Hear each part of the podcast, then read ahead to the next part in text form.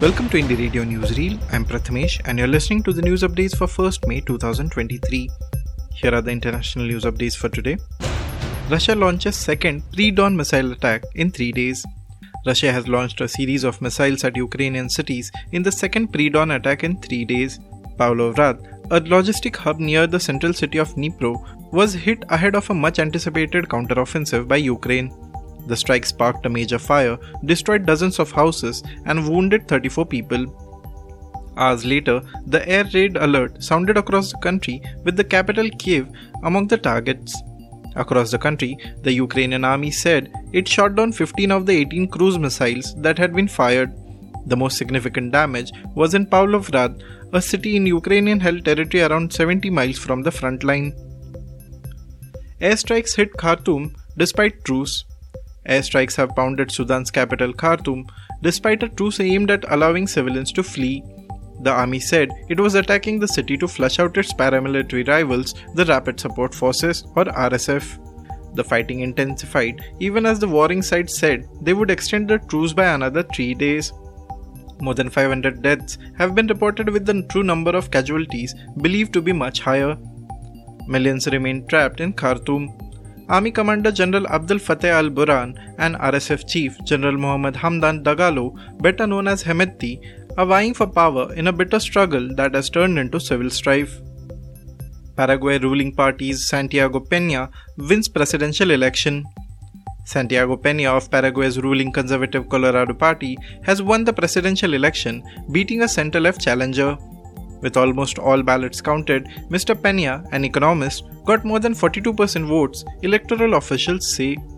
Efrain Alegre, candidate of the Concertación Nacional coalition, had nearly 28%.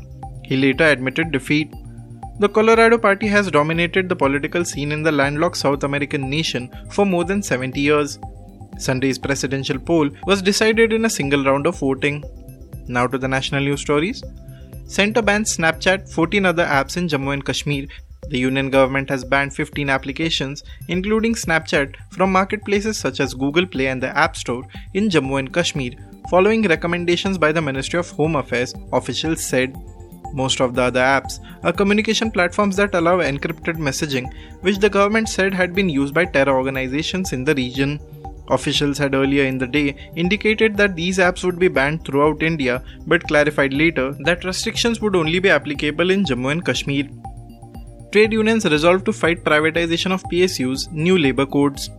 Various trade unions on Monday took a vow to relentlessly struggle for the scrapping of the four new labor codes brought in by the BJP led union government. Workers under major leftist unions took out huge processions from the offices of the Center of Indian Trade Unions, All India Trade Union Congress, and Indian Federation of Trade Unions to mark the International Workers' Day. The privatization spree of the Narendra Modi government should be thwarted at any cost, CPI Prakasam District Secretary ML Narayana said after the workers raised slogans to save the public sector, Visakhapatnam Steel Plant or VSP. India urges G20 countries to collaborate, focus on evidence based research. Ahead of the annual India US Biopharma and Healthcare Summit to be attended by scientists, academicians, corporate leaders, and officials from both countries, a top Indian official has urged the G20 countries to collaborate and focus on evidence based research. I urge G20 member countries, businesses, academics, and scientists to collaborate and focus on evidence based research and analytics to ensure preparedness in health systems and build adaptable global supply chains that can deliver instantaneously during a crisis.